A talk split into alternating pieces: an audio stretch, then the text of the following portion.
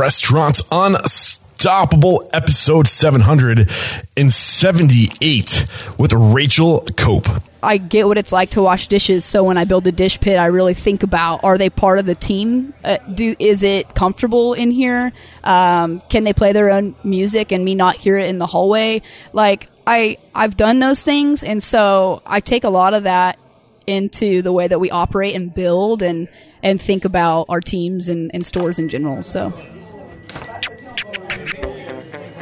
Are you ready for it factors, success stories, failures, and bombs of restaurant industry knowledge? Then join Eric Cacciatore and today's incredible guest as they share what it takes to become unstoppable. What do you do when you need design work done, but you don't have an artistic bone in your body? You go to 99designs.com. That's what you do. And that's what I did when I needed to update my cover art for Restaurant Unstoppable podcast. And I have to tell you, I could not have been more pleased with the experience. Again, head to www.99designs.com slash unstoppable. And when you use that link, you can save $20 off your first contest. That's 99designs.com slash unstoppable. This episode is brought to you by Seven Shifts. Seven Shifts is a modern labor management platform designed by restaurateurs for restaurateurs. And Seven Shifts is trusted by over 400,000 restaurant professionals because it gives you the tools you need to streamline labor operations, communicate with your team, and retain your talent. And because you are Restaurant Unstoppable listeners, you get three months absolutely free. Get started at www.sevenshifts.com slash unstoppable. That's the number seven, S-H-I-F-T-S dot com slash unstoppable to get three months of industry leading labor management for free. Streamline your clean faster than ever before with Ecolab Sink and Surface Cleaner Sanitizer. Ecolab's two-in-one sink and surface cleaner sanitizer is one product that can both clean and sanitize food contact surfaces in front of house, back of house, and the third sink. Like other EPA registered food contact surface sanitizers, it helps protect against foodborne illness. To learn more, visit ecolab.com slash unstoppable or talk to your Ecolab representative.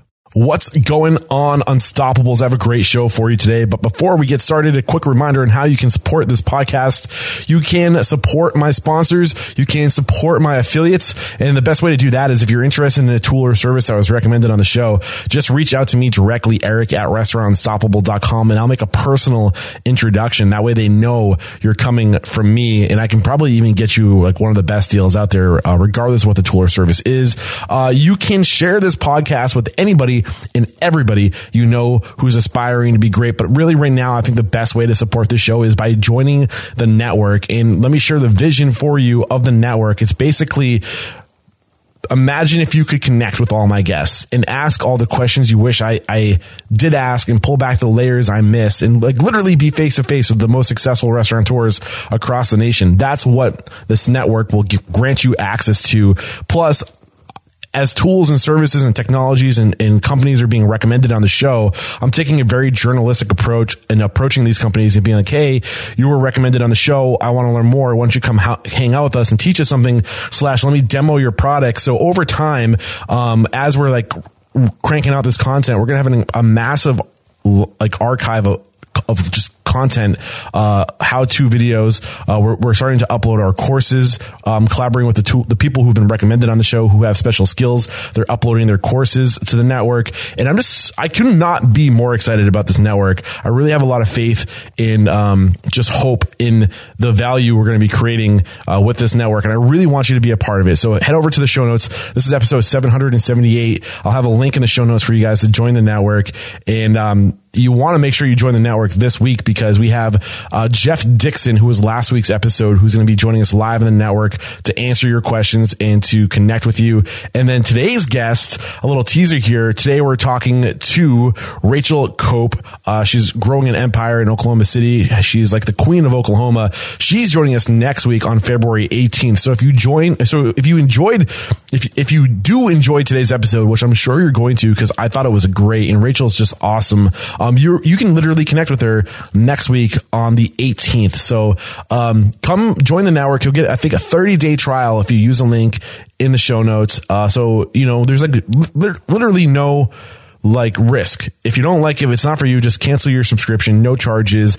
Uh, but I have faith that you will really enjoy it. And uh, I can't wait to see you in that network. And when you join, you'll get a 30 minute one on one with me so I can learn all about you and your business and how I can best serve you and how I can start connecting you with the right people uh, in the network out of the gates. So uh, again, today we're talking to Rachel Cope. She is the, uh, I think her official title is CEO and founder of Empire, or sorry, 84 Hospitality. And it all started with Empire Pizza. They've since grown the, the, the restaurant group to, I think, uh, one, two, three, four, five, six or seven total concepts, and a few of these concepts have multiple locations. Uh, Goro Ramen and uh, Revolution Mexican restaurant uh, and Empire Slice House, uh, Burger Punk burgers and sandwiches, uh, Tori Tori, which is their fried chicken concept, and they also had uh, a more upscale fine dining restaurant that they had to close recently. Um, I think it was uh, Gun. I believe it was called Gun. Yes, gun. That is right, and that and, and that was um, where Tori Tori is today, and that chicken. If you guys are in Oklahoma City anytime in the near future, you gotta go tr- try this fried chicken. It's so good. But we're not here to talk about the food. We're here to talk about the person, Rachel Cope. She's an incredible guest. Here it is. Enjoy. I know you're gonna find value in this one.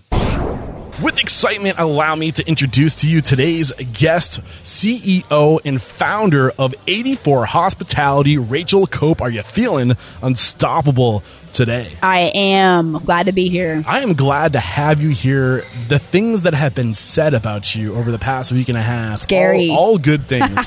um, we're sitting in front of a, a really great person right now. From, from what I've heard, no pressure. We'll see what you think by the end of this, but that's super nice. Right. Uh, so I like to start every episode by having my guest share a success quote or mantra to get that motivational ball rolling. What do you have for us today? Okay, I let you know that this is actually tattooed on my body. Um, I got this tattoo in Denver about a year and a half ago with my sister. It just says "Figure it out," and that tattoo is actually facing like up towards me. So just to remind myself that no one's going to do it for me, and Yeah. that there's always a solution, and that's the mindset that we take with our staff and all of our restaurants and I love that. every aspect of life. Keep it Yeah. short and sweet, and just figure it out. So, When, when I hear you say that, I think of someone we both know, Bruce Irving. Oh yeah, From the Smart Pizza Par- Marketing Podcast, good friend of ours, uh, who says it, it, everything's figure outable. Yeah. I think I might have figure outable. I think is what he says. I like it. but it's just the mentality that like you can figure it out. There, especially in today's age, there's no shortage of resources, Absolutely. information to teach you how to do stuff. Just figure it out. Right? Yep. I love that. Great way to get this thing started. Um, so from what I could gather, uh, it sounds like you were working in restaurants throughout college, maybe post college. When did it all start for you? So the first restaurant I ever worked in, well, a little background is I was an athlete all the way through college. Okay. Um, so that was really my first love. What were you playing? I was playing softball, played a little bit of basketball, but don't like to run, so that turned out to not be that great. Um, but yeah, so when I was in high school, the summer after my senior year, parents made me get a job. Okay. And was working at On the Border Mexican restaurant in Tulsa, Oklahoma. And for a, a person that's never worked in a restaurant before, like myself at that time, it was quite the experience. Yeah, they're they're a pretty decent sized organization, aren't they? Yeah, uh, it used to be owned by Brinker. I'm not sure if that's correct now, but that's like Chili's and Okay. Applebee's, that kind of stuff.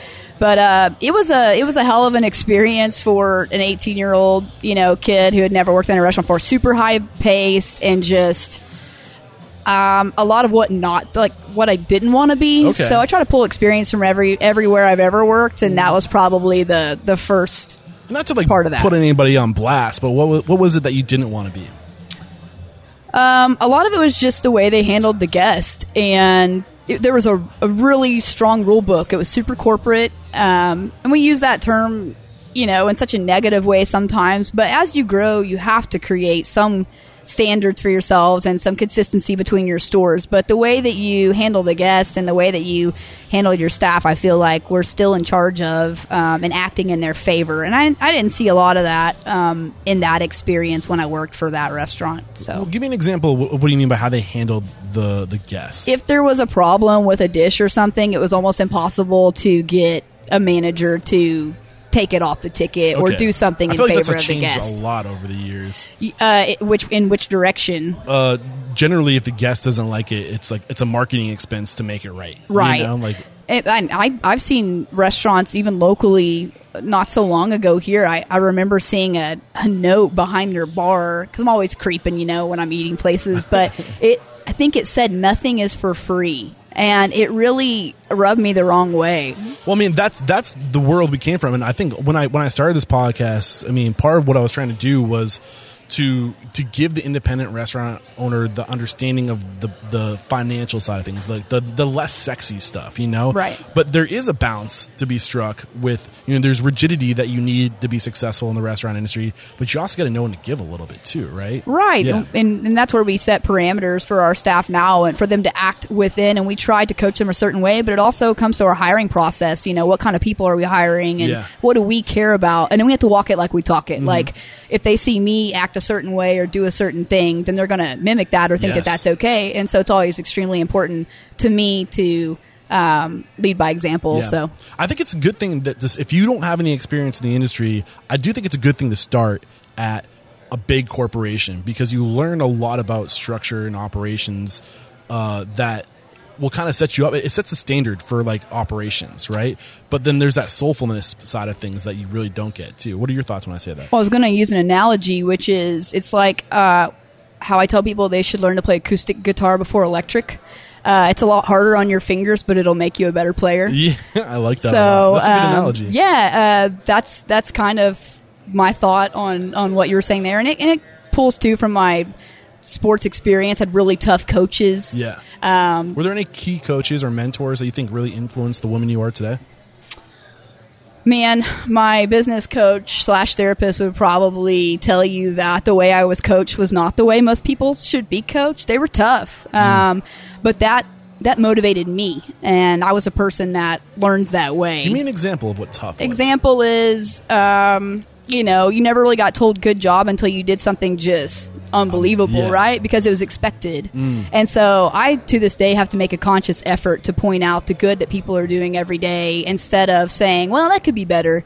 Um, because, you know, everybody's different. Uh, everybody Yeah. learns differently and is triggered different ways. And so I take, I, I used to think I wanted to be a coach, and in some ways I am. I was right? gonna say, yeah, I became a coach true. in a totally different way Yeah, than for what. I expected. But I take a lot of those thoughts about you know how you swing, Mm-hmm. um, and and use that to coach our players now and how we act in, in the restaurants and in our hospitality group. I So- love that. So when when in your journey did you say this is what I want to do? Yeah, so um, I was going to college in Kansas uh, for the first two years of college, and then I transferred to Oklahoma City University here in Oklahoma City and finished my uh, college career there. National champions, Nice. senior year. There you go. So that was a good way to end it. And when I was uh, when I had moved here, I always got a job in the summer. Restaurants was always the easiest thing to do because there wasn't a lot of responsibility. You could kind of quit, you know, Yeah. whatever. And the, all the things we hate people for now. but I give them some slack just based on my own experience Yeah. and, and how I was. I get it. Yeah. So um, anyway, but I Wait, so- before you go into that, I think there's Sure. a lesson there. You get it, and I think it's important that restaurant owners get it because at the end of the day, and I want to put thoughts into your mind. But what do you mean by that? What what do you get?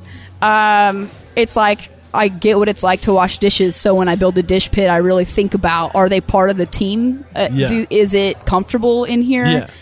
Um, can they play their own music and me not hear it in the hallway?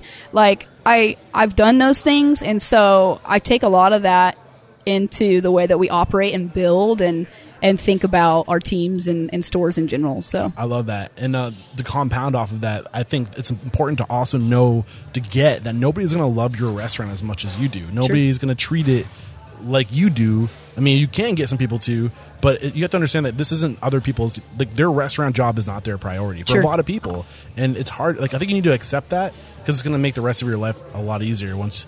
Because do you agree or disagree? With Oh, that? I totally agree, and Okay. it's funny that you bring that up. Uh, earlier, you asked me about my dad who works with us, and you know he joined our team about two or three years into the journey after Empire had opened because he was living in Texas and moved back to the city and had never been in the restaurant industry before.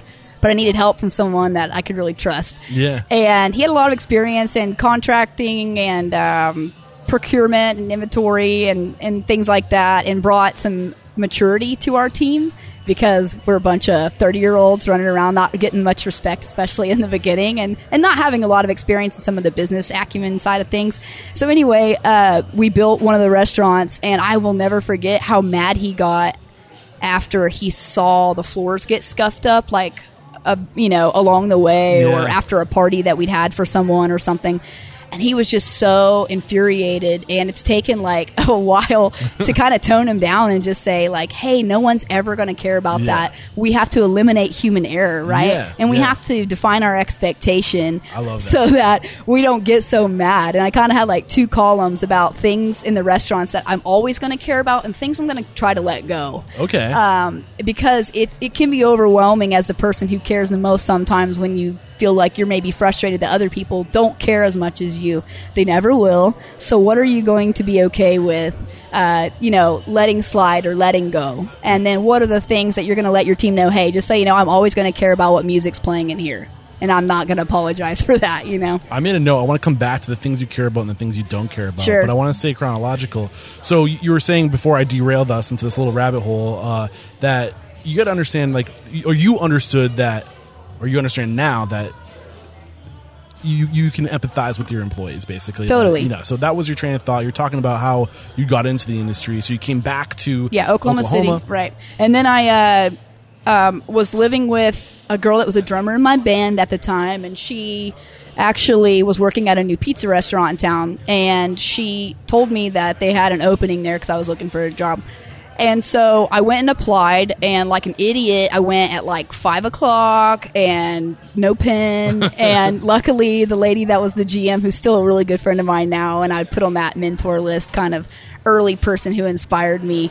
Um, she was really cool. She was like, I like your vibe and everything, but can you come back tomorrow between two and four?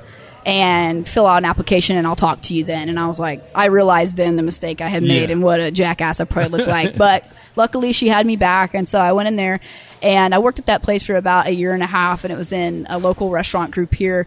Anyway, that's where I really first got to see someone act in favor of the guest Okay. and the way that she talked to the staff and like pre-shift and and um, just really the way that they believed in their product and how fresh everything was you know coming from an on the border type place where there's a lot of prepackaged you know frozen whatever um, So this is after you graduate. this You're is back after yeah i was back in oklahoma city and this was probably i think this started the summer after i graduated college. What year is this? this was probably uh Not two- to date you. spring 2008 2008. Okay, so like five years before you open your own place. correct So you had five years of indu- industry experience working in the industry for smaller, uh, independent operators, a little more soulful. Um, when did you? uh, At what point were you like, maybe this is the path that I want to stay on? Like So I kind of climbed the ladder in that group, um, not on purpose. I in a year and a half. no, it was probably like three years later. So I worked at the one store. They probably had six concepts at the time. I got pulled over to their fine dining restaurant for the holiday season, Okay. which I was terrified of. I bet Um, I knew nothing about wine. it's intimidating. They all wore, you know, the long bistro apron, and they had a lot of staff there that was super experienced and older staff, and who just gave us hell all the time. Um, and I still remember this in a pre-shift one time. One of the owners, who was very hands-on, said, "Hey, Rachel, come open this bottle of wine for us, or or tell us about no, it was tell us about the fish that's in the feature today." I knew nothing about that fish. And so I just kind of stumbled through it and it was super embarrassing. Another thing about me is I hate being unprepared. oh, yeah, I hate get being that, yeah. embarrassed. It's like tripping while skipping in third grade, trying to impress the fourth graders in the hallway. Never will leave my mind. Oh, this is a story. Yeah, yeah, it's a it's a trigger. No, uh, but I I remember feeling so. And he was one of those people too that poked you, Yeah, like, one of those college And then it would twist. like a call like one, some of my college coaches you Yeah. know? It's like they had really high expectations. He'd worked in chicago and so he had this you know mentality. yeah so he thought um, that's a whole nother story for a whole nother day. But um, anyway i took uh, two copies of food lovers companion and i hid them in the restaurant. And i told myself like i would never feel stupid like that again. And so I just went out of my way all the time. I read Food Lover's Companion almost front to back, which is a really fun book to read. Have you ever seen it before? I've heard of it, but I haven't Man, read it's it. a great book. Yeah, It's what- got like little anecdotes that are like historical about food. It- it's almost like a um, dictionary for food. Okay. Um, has pictures and then again it'll have like a blip like this originated in Hungary Oh, that and sounds awesome. yeah the 1700s. You make me want to get it. Yeah, it's a, sure. it's a good book. So um, it's a lot of fun to mess around with. But I, I literally hid two copies kind of in nooks and crannies in the restaurant so that once I heard the features or once I heard something, I would go, you know, read it and figure it out. So That's cool. Anyway, I worked my way through there and ended up getting asked if I wanted to go manage at one of the restaurants that was failing, and with two of my other serving So, friends. so at this point, I feel like you've been identified as somebody who gives an F, who's like who, somebody who has a talent for the industry, a passion for the industry. Were you getting a lot of positive reinforcement? Were people acknowledging that your, your skill set, your talent? I think most of it wasn't. I don't even know if it was talent. I was pretty decent at. I like people, um, and I always try to outwork everyone. And I think, and I have tough, thick skin. So I think those the combination of those things maybe.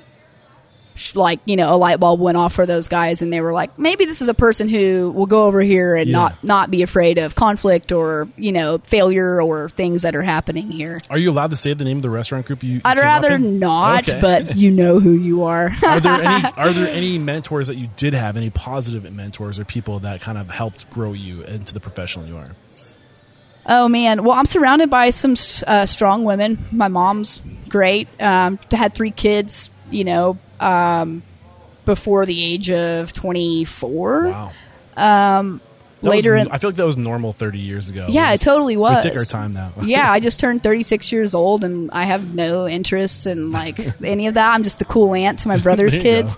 I say I have 300 kids, and they're all assholes, so all teenagers, unruly teenagers. But anyway, so she, you know, she put herself back through uh, college later, and and kind of climbed the ladder. and Is now the CFO of a small airline company in Tulsa. oh, that's cool Yeah, it's Nice. a it's a fun story, and and looking back on her journey, and she's such a. I look back too, and I see she's very she's a socialite. You know, like she's a not a socialite in the in the traditional sense of like country club whatever. That's definitely not her, but she's. She's a great host. She loves hosting like dinner parties. She's a great cook and some stuff that maybe I didn't notice before. What was like reflecting at your, your mom as a host? What are some of the things you think that she subconsciously taught you how to be a host? Well, you know, my mom and I have had our ups and downs along the way, and she also in the beginning, and, and a lot of my family, and and this is well, people didn't really see a restaurant career, job as a career. Hmm. Um, I was supposed to go to law school. Okay. Took the LSAT, and that was like where I thought I was going to Yeah, do. I and was that's curious. What did you go to very college for? respectable. Did you mention? I don't think you mentioned. You mentioned sports, but you poli sci pre law. Okay, okay. And so I I took the LSAT. My stepdad's an attorney. Um, he gave me some pretty good advice 'cause I just wasn't loving. Like I think I wanted to go and say I got a law degree, and I wanted to learn that analytical style of thinking, um, solve problems. Yeah. But he- Figure it out. Yeah, figure it out. But he gave me some pretty good advice, which was I can always go back and do that later. Mm-hmm. I had been very regimented my whole life up to that point, just playing, being a college athlete and balancing school, and then really the level I was playing at, even in my younger age in middle school and high school.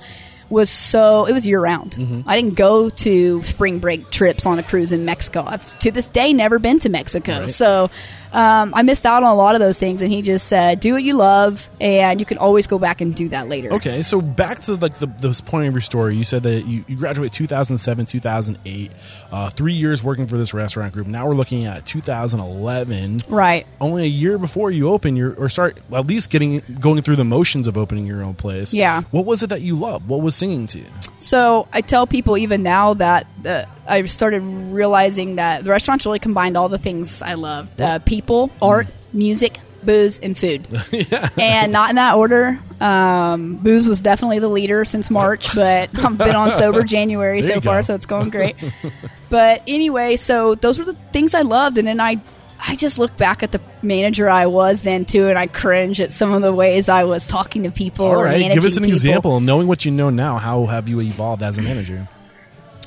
I used to think it was well, how do I put this? So when we have new managers who've never managed before, I always try to like prepare them for the power that comes with it because we always mismanage the power in the beginning, especially when you're young. Give me an example. Um, so an example of something I did, you know, that still ugh, just bothers me.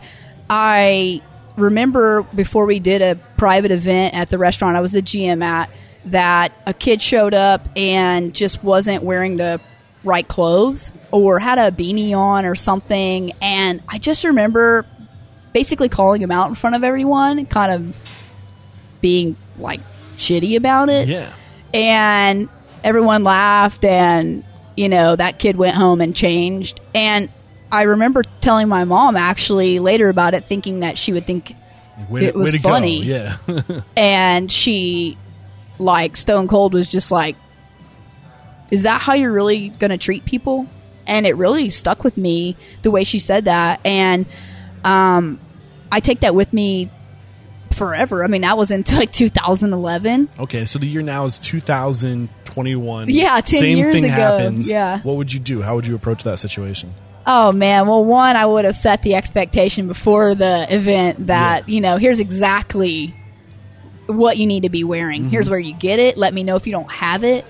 And that this and anything other than this is unacceptable. Right. Right. And if we would have gotten to that situation, I would have pulled the person aside afterwards and helped them figure out a solution for it. Yeah. Um, that's the difference between me now and, and me then I for love sure. That. I so love that. So when are you like okay, like I can do this whole restaurant thing. I got what it takes. People are. I still don't are- think I can. Okay. I still don't think I can be a Imposter syndrome, host. yeah, yeah. So, but but you did take like what was what was the catalyst that like that triggered the the series of events of you opening your first place? So the restaurant group I, that I was working in, the restaurant I got kind of climbed the ladder to GM after some other people kind of fell off. They basically gave me the reins. The place was doing like twelve thousand dollars a week and needed to be doing like twenty five. They were in a hole, and they mm-hmm. kind of just said, "Do whatever you want."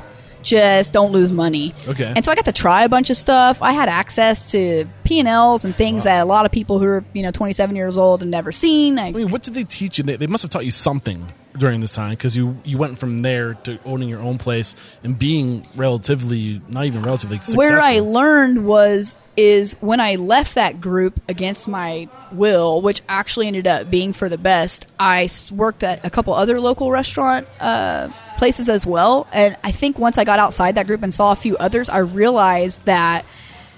I didn't want to operate like any of those people, and it's not to say that maybe I couldn't have found another group that did fit my mentality, but none of those they weren't exciting. Yeah. Um, they weren't organized, and there was a lot of just greed and weird stuff. They were all men, and uh, it just it just rubbed me the wrong way. So then I saw this while I was working at one of those places. I actually saw uh, I don't know an ad or a Facebook something or other for a contest for an old laundromat place. Uh, excuse me, an old laundromat space in the Plaza District. okay, which is where we're sitting today. That's where we're sitting today, and that location is actually a few doors down the street. And we, I called a friend of mine who was, you know, one of the only cool chefs I knew at the time, and because I, I don't cook, I can give you good feedback about your food and present like actual possible solutions for flavor or equipment or cooking kind of ideas. Yeah. But if you put me back there, like I don't know how long you're supposed to roast a chicken or at what temperature. That's not my Yeah, forte. yeah, yeah. Anyway, so I called my friend, and or actually, I sent him a Facebook message, and it just said, "Call me. I'm going to change your life." Like very, ah. very dramatic, you know. And so he did, and he was getting out of working for a restaurant with his cousin, and and so we put together this idea, and it was a European cafe. It was not pizza, Okay. and we pitched this idea, and it. We made it into the top five, but they let us know, like, "Hey, you didn't win. Sorry." And I don't lose well. I went to Austin a few weeks after that for the first time. And while I was waiting on my friend to get to town, I sat at the bar at Home Slice Okay. on South Congress. And as I was sitting there and kind of experiencing the magic of Austin, I thought it reminded me of maybe what the plaza could be. And I just thought, why, why didn't we think of this? Like, why didn't we do pizza? Um, Before you get into that, I'm curious because you started talking. You, you painted the picture of what you didn't want to be, right? oh yeah, you're bringing me back to the, the what what changed. Well, yeah. I mean, like, what, like, what? When did this, the, the the the switch flip? And you said you. You, you painted a picture of all the things you didn't like, but you, you wanted to be different. You wanted to be exciting. You wanted to be organized. But I mean, you- you're saying these places weren't that, so I'm assuming this is what you wanted to be. But really, if you can put yourself into you that version of yourself, going back to 2012, 2011, what was your vision? What did you want to be? I wanted to be a place I wanted to go to. Mm. I wanted to be a place I wanted to hang out at, that my friends wanted to hang out, that I was proud of. Mm. And I think, you know, that's really where a lot of the places I was working were falling short for me. Why weren't you proud of them? I mean, the, all the reasons you listed before. I'm A assuming lot of just- places I worked at, they just they didn't care. It, Yeah. um, not as much as I cared, and I was Yeah. just a bartender or a manager. you Um, as the manager should not care the most. Right. It's like what you said earlier. As the owner, no one should care about this restaurant more than me, right? Yeah. And I was working at places where I felt that they didn't. Mm. It really bothered me, um, where they were closed minded about what the future might look like, uh, stale.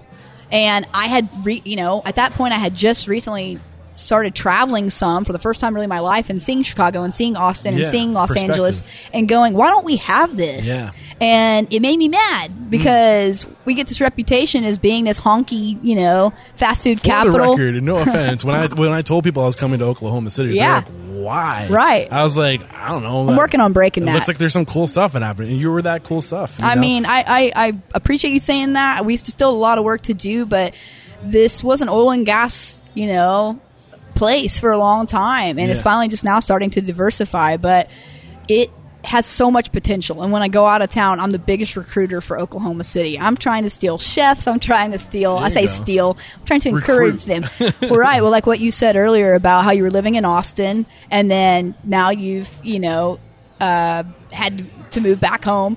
A lot of people are doing that. We Mm-hmm. have several people working for us right now who are living in Brooklyn, working at cool places that I read about, who are now here managing at our Asian American fried and chicken you know, shop. I think that is just a little glimpse, a hint of what's to come in the future. Yeah. I think that these big cities, the time that we came from, where everyone flocking to the New Yorks, Los Angeleses, Right. the Chicago's of the world, is. I mean, people are still going to go to those cities, but I, there's not a need to be in those cities anymore. That's not where the opportunity is. I mean, there, you can find opportunity there, but you can find opportunity anywhere today with the advent of the internet, and people can stretch their dollars so much further getting out of the cities. Not to mention, I think we're starting to realize a lot about human nature and the human psyche, and we're happier out of the cities when we're not on top of each other. And I think we're starting to realize this, you know. So I think th- the future is in markets like Oklahoma City. If you want to be ahead of the curve, like get out and, and, and go to where you can take these lessons from the big cities and be the best, you know. Sure. Um, I don't want to put words into There's so but- much we can do here. There's Yeah. so much that hasn't been done, and the cost of doing it is like one fourth Yes. of what you would be spending in Houston big- or yeah. somewhere else. And then you know you read a lot of stories right now about people in Manhattan or their commute times, and just how much of their life was spent driving to work or waiting for an elevator to get to the 90th floor or whatever. We're only And- hardwired to be able to know and really engage with about 150 people. When you live in the city, like you just don't like. There's like, everything's a transaction because you just can't. The human, the nat- the average person just can't handle that much. you Yeah. know? Um, anyway, I think now's a great time to take our first break to thank our sponsors, and we'll be right back to kind of kind of unpackage how you started living intentionally after you realized that nobody was doing it the way you wanted to do it. I don't know about you all, but when it comes to artistic ability, I am hopeless. The best I can do is a, a couple of stick figures, and that's on a good day. So if you're anything like me and you need design work done, I'm telling you, 99designs.com is your solution. And we just recently launched our contest with 99 Designs for a new logo, an updated logo. Man, I'm telling you, the experience was seamless. And I was so impressed with how attentive the designers were and how they just wanted to please us. And it was like overnight, we had countless submissions on what we asked for. And I'm telling you, the experience is fun. It's a fun experience. I highly recommend 99 Designs, whether you're trying to improve your online presence or maybe you're launching a ghost kitchen and you need a brand fast now. Go with 99 Designs. Head to 99designs.com slash unstoppable. And when you use that link, you'll save $20 off your first contest. That's 99designs.com slash unstoppable. We're back, and during the break, you're you're you just realized that you want to talk more about mentors uh, that influenced you, and I cut you short. So pick up that train of thought. Well, I kind of just jump around a lot, so don't feel like you cut I me feel short. but yeah, so I mean, really, my parents, both of them, um, my you know, my dad, as I mentioned a little bit earlier, works with me as well, and he was. Even though we, I grew up living in Tulsa, and he was in Ada, which is about an hour and a half from here. And once my parents got divorced, I was, you know, we were seeing him every other weekend. But he had three kids, you know, again, who were under the age of six, and he was not yet 30, and dealing with that is a tough situation for a lot of people, and he could have been not present, but he made such a point to be a great dad mm. that no matter where my softball games were or whatever, he was the guy driving three hours Wow. and back in one night so he could make it to work the next day.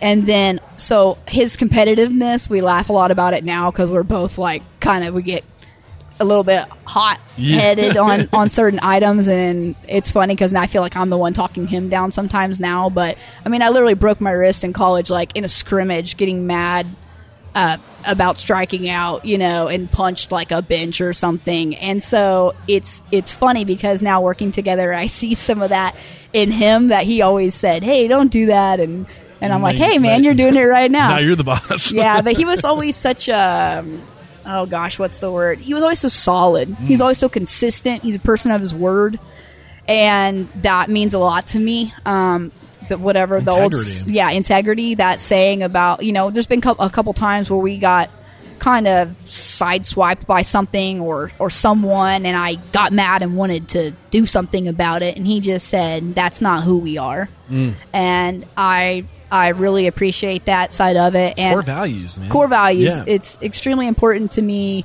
and uh, a lot of that, you know, not that it doesn't come from my mom also, um, but he brings a different side of it for me. And then, um, yeah, so I love it. I love it. So we were just at the point where you identified all the things you didn't want to be. You knew what you wanted to be. You had a vision for where you wanted to be, and now you're you're going after it. Um, there is this competition uh, for a space. Was it like a pop up? Like what was going on? Were you was it a competition to actually take over the space? it was literally an old laundromat that still had like baskets of clothes in it. There was no, there were. I'll have to show you a photo later because Yeah, it's please, just I'd love got that. pigeon. we can show that during pigeon- the video. We can actually b roll that. Okay, awesome. Yeah. Um, so the space was a citywide contest, and it was could have been anything. It wasn't necessarily for a restaurant. And I can't remember. It was called Crowd something. It's not a website that still exists anymore. Crowdsource? Um, No. no, I'll have to. I'll try to think of it. But I tried to look it up a few years ago because I was doing a contest for a space in a building that I owned, and I wanted to use the same Nice. platform, Yeah. and it didn't exist anymore, Okay. so it's gone. But it was pretty cool. People could uh, basically submit their ideas and it could be for there are people who are like i want to do an arcade laundromat or um, a flower shop or a restaurant or whatever. There were all kinds of ideas and in like a forum where people were discussing what they thought should go there. So anyway um, after i went to austin and i came back i told my friend avery the chef uh, i just said man let's just keep working on an idea. We're going to find a different space and we'll just make it happen somewhere else. We got a call maybe like a week and a half after that from the landlords for the laundromat space who said, "Hey, we couldn't come to terms on a lease with the person that won. Yeah. We really like you guys, but do you have any other ideas cuz that one was just, you know, not that great." and I basically And you, now you're back off the trip from Austin. so I'm back you- off here from Austin, and so I'm, I look, you know, I'm looking at Avery and just like, just go with it. And I said pizza, but we didn't know how to make pizza, and so that became a whole nother fun trip after that. The whole figure it out mentality. Yeah, I so, love that though. Yeah. Um, so awesome. Um, when figuring it out, like what approach were you taking? Were, how were you were you approaching other people who had pizzerias? Like, were they in your market? Were they kind of weird about giving you advice? Like, how what what approach did you take? It was really hard. Um, well, I had had a little bit of experience because of the pizza place that I worked at when I moved to Oklahoma City, but they were a wood fired pizza restaurant. And I wasn't really paying that much attention to the kitchen. So, I mean, I knew about our product, but I didn't know where How- it came do I, I didn't know the Yeah. how or, Yeah. or why sometimes, you know? Yeah.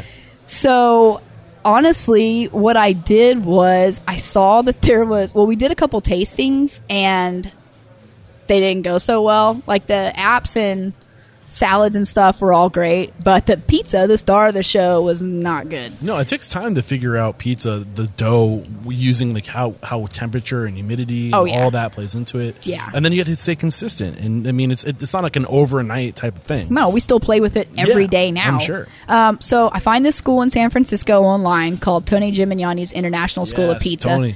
And so I register for the American New York style class and I go. And again, I'm not a chef, but How much was this class? it was ex- it, it seemed expensive at the time. In hindsight, like obviously it's paid off, so that's cool. But um, do I think re- it was like five grand. Yeah, but I mean, that's knowledge. Like, what can you take uh, that? What can you do from with that? from that guy. yeah, right. I You- mean, I didn't even know really what I was walking into. I, I mean, I'd seen like a thousand videos of him throwing dough in those competitions, but talk about a master of their craft Mm.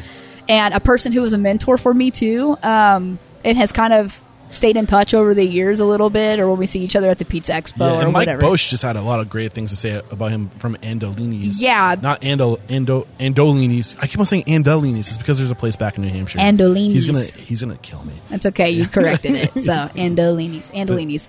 Um. So yeah, I I went to go see. I went to that class. I was the only female. Um. As usual, it felt like in restaurant stuff, but I think. I mean, I was in there. There was a guy literally from China who was there. There was a dude from France. Um, there was a guy from Toronto that ended up actually opening, or Vancouver, who opened his own pizza place. I don't know if it's still open now, but he was cool. And then there were two guys who worked for a grocery store chain that's in California that I can't remember what it was called, and they were going to start doing pizzas in the grocery stores, and so they had been sent to this class too. Okay. And I kind of was the outlier. Was kind of I didn't really hang out with all the guys in the class. They were a little bit older than me too, but I would just walk across the street during the breaks for the class and to you know actually I think I walked to the bar down the street and skipped lunch and had like a shot of powers at this Irish bar down the street and uh, you know a harp or something and then would come back to class feeling real good Loose. yeah, but it was it was really fun. Um, I love a new challenge, but also I hate not being good at things. Yeah. and so it's very frustrating for me. And a quick story is like we were pushing dough, which is where you take uh, the dough ball out and then you put it on a floured surface and then you're pushing it into the shape of a pizza. You're shaping the dough. Gotcha. Well, I I had heard Tony tell his assistant that the dough was a little cold, like they hadn't sat it out to get to room temp. And so I couldn't really get my dough to stretch very well, and so I was kind of making excuses for it. And so he came over there and he's like, "Oh, what dough is cold? This dough." And he picked it up and he did like 10 tricks and had it in a perfect pizza shape in about 5 seconds. And he looked at me and laughed. And he kept calling me gorilla hands the whole time because I was just like very heavy on my, my dough pushing. That's funny. But anyway, so it was pretty funny. But he kind of took me under his wing. Uh, we had a lot of good laughs, and I really got to understand the why and how of dough making. It was very, I mean, it was super interesting, scientific. Um, we had like a 30 page workbook, and there were formulas and this and that. And um, that restaurant in San Francisco actually has about six different styles of ovens. And so electric and the Rotoflex, which is what So Mike uses. them, yeah. yeah, you got to kind of see everything, and, and he used certain ovens for certain styles of pizza. We got to see some of the different How styles of pizza. This was a, a week. Wow, It was a lot. course. That's a lot. That's like drinking from a fire hose. That's a lot of information. It process. was. Yeah. It was definitely a lot. And so as soon as I came back, I told Avery, I was like, I need to tell you everything right now before I forget it all. yeah, I'm, I'm surprised the chef didn't come with you, right? yeah. Uh, well, and that, yeah, I think I, it was so expensive. We didn't have any money. Yeah, it makes sense. I, I feel that. So, okay, well, I mean, I think this goes back to what you were saying earlier is that everything's figure outable. If you don't know the answer, don't let that stop you. Go figure it out. Go to somebody who does. Even if that means paying $5,000, how bad do you want it?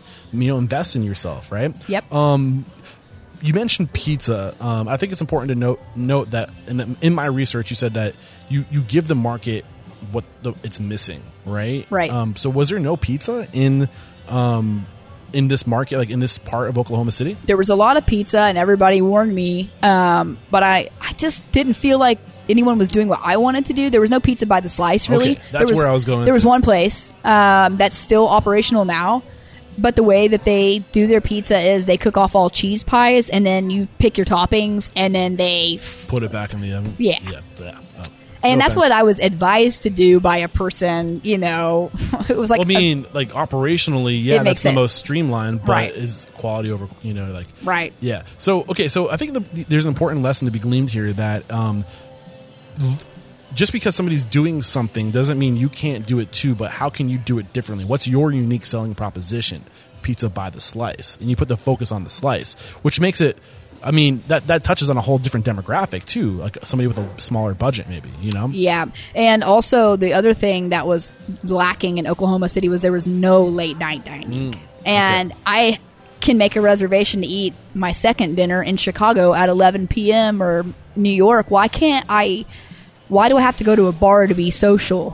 Mm-hmm. Why do I, when I get off work at my restaurant job, do I have to eat fast food? Um, or go to like the one pancake diner that's real shitty on the opposite side of town to get a meal where I could actually sit down and chill before I go home. Yeah. Um, we didn't have that. And so we really built it for our industry friends too. And from the beginning, we stayed open until two o'clock. I remember one time we closed early, and this is a lesson for people, and I've never done it since then, is the consistency of your hours of operation. I mean, we were slow those that first year from midnight to two. It was not busy, and the Plaza District was a little sketchy still. Yeah. Um, I don't know how much you know about this area, but it was rough. It was pretty rough then. We had a pretty large homeless population, some pretty aggressive um, people who would frequent the neighborhood, panhandling. We still Mm-hmm. deal with a, a little bit of the panhandling stuff now, especially in the holidays, but it's gotten so much better. Yeah. And there were a lot of empty spaces still. So it was just a lot different. But anyway, we just, I closed early that one night, and I remember someone sending me like a scathing email the next day about how many, they brought these people from out of town and all this Oh, shit. no. And it really like set something in stone that I already knew, which was you gotta walk it like you talk it. I think it gotta goes- do what I say. It goes exactly. It goes back to integrity. Yeah. If, if on if it on paper or on the internet says you're open at this time, Yeah. you got to follow through with what you say. Most definitely. So Um, anyway, yeah, great lessons there. Um, you mentioned that y- you didn't have any money. yeah. So, talk to us about how you actually like, once they. So, I'm assuming they they liked the pizza idea, right? Right. So, what was it about? Like, tell like, you pitched it. Like, what was it that made this, or made you able to execute this? How did you pull it all together? So I had a little bit of experience. I had seen some business plans before. And this is something I tell people now if they ever ask me for advice about an idea they want to try is that numbers don't lie. Yeah. And you really got to start with that is, you know, what's your average price per person? Well, first, like, what's your set prices for your menu, Yeah. you know, and you got to know about menu cost of goods and Were you things like costing that. your menu at this? Did you do like a, a costing card for your items at this point? I don't think we had gotten that far Okay. yet, Yeah, but yeah. I was estimating Okay. based on what I thought it could sell for, looking at some places in the area, similar size pies, how many people could one pie feed, Mm-hmm. stuff like that. Um, and so, and then make trying to make the cost work Reverse for it. I Yeah, did kind of yeah, reverse yeah. engineer it, yeah. And I had been a bar manager before, and so that was that part was easy for me is knowing like what that cost of goods should be and what that should look like. Um, but we also did something unique there, which is that we did all canned beers. Like Okay. we've never had one bottle of beer since 2013. We had the largest canned beer selection. That's only cans in Oklahoma. what was the point for that? I wanted to recycle all the cans. Okay. And also, uh, man, I used to have like a whole spiel about this, but canned beer's cool now. Like Yeah. everybody does it. Yeah. It's easier. It's better for the environment. Yeah. Mm-hmm. Uh, gets colder faster. Stays fresher. Light doesn't penetrate the glass. Like I could give you a spiel on some of those, but Okay. I love canned beer. Uh, it's awesome. So Awesome. So, um, you you win the space, Right. You, you're able to convince these people. Um, you're leasing or renting, uh, yep, rented. rented. Um, what about the initial? Like, how did you get the, the capital for the initial Sure. build out and all that? So one of my family members uh, gave me like basically took their money out of a stock market situation. It was like ten grand. Okay.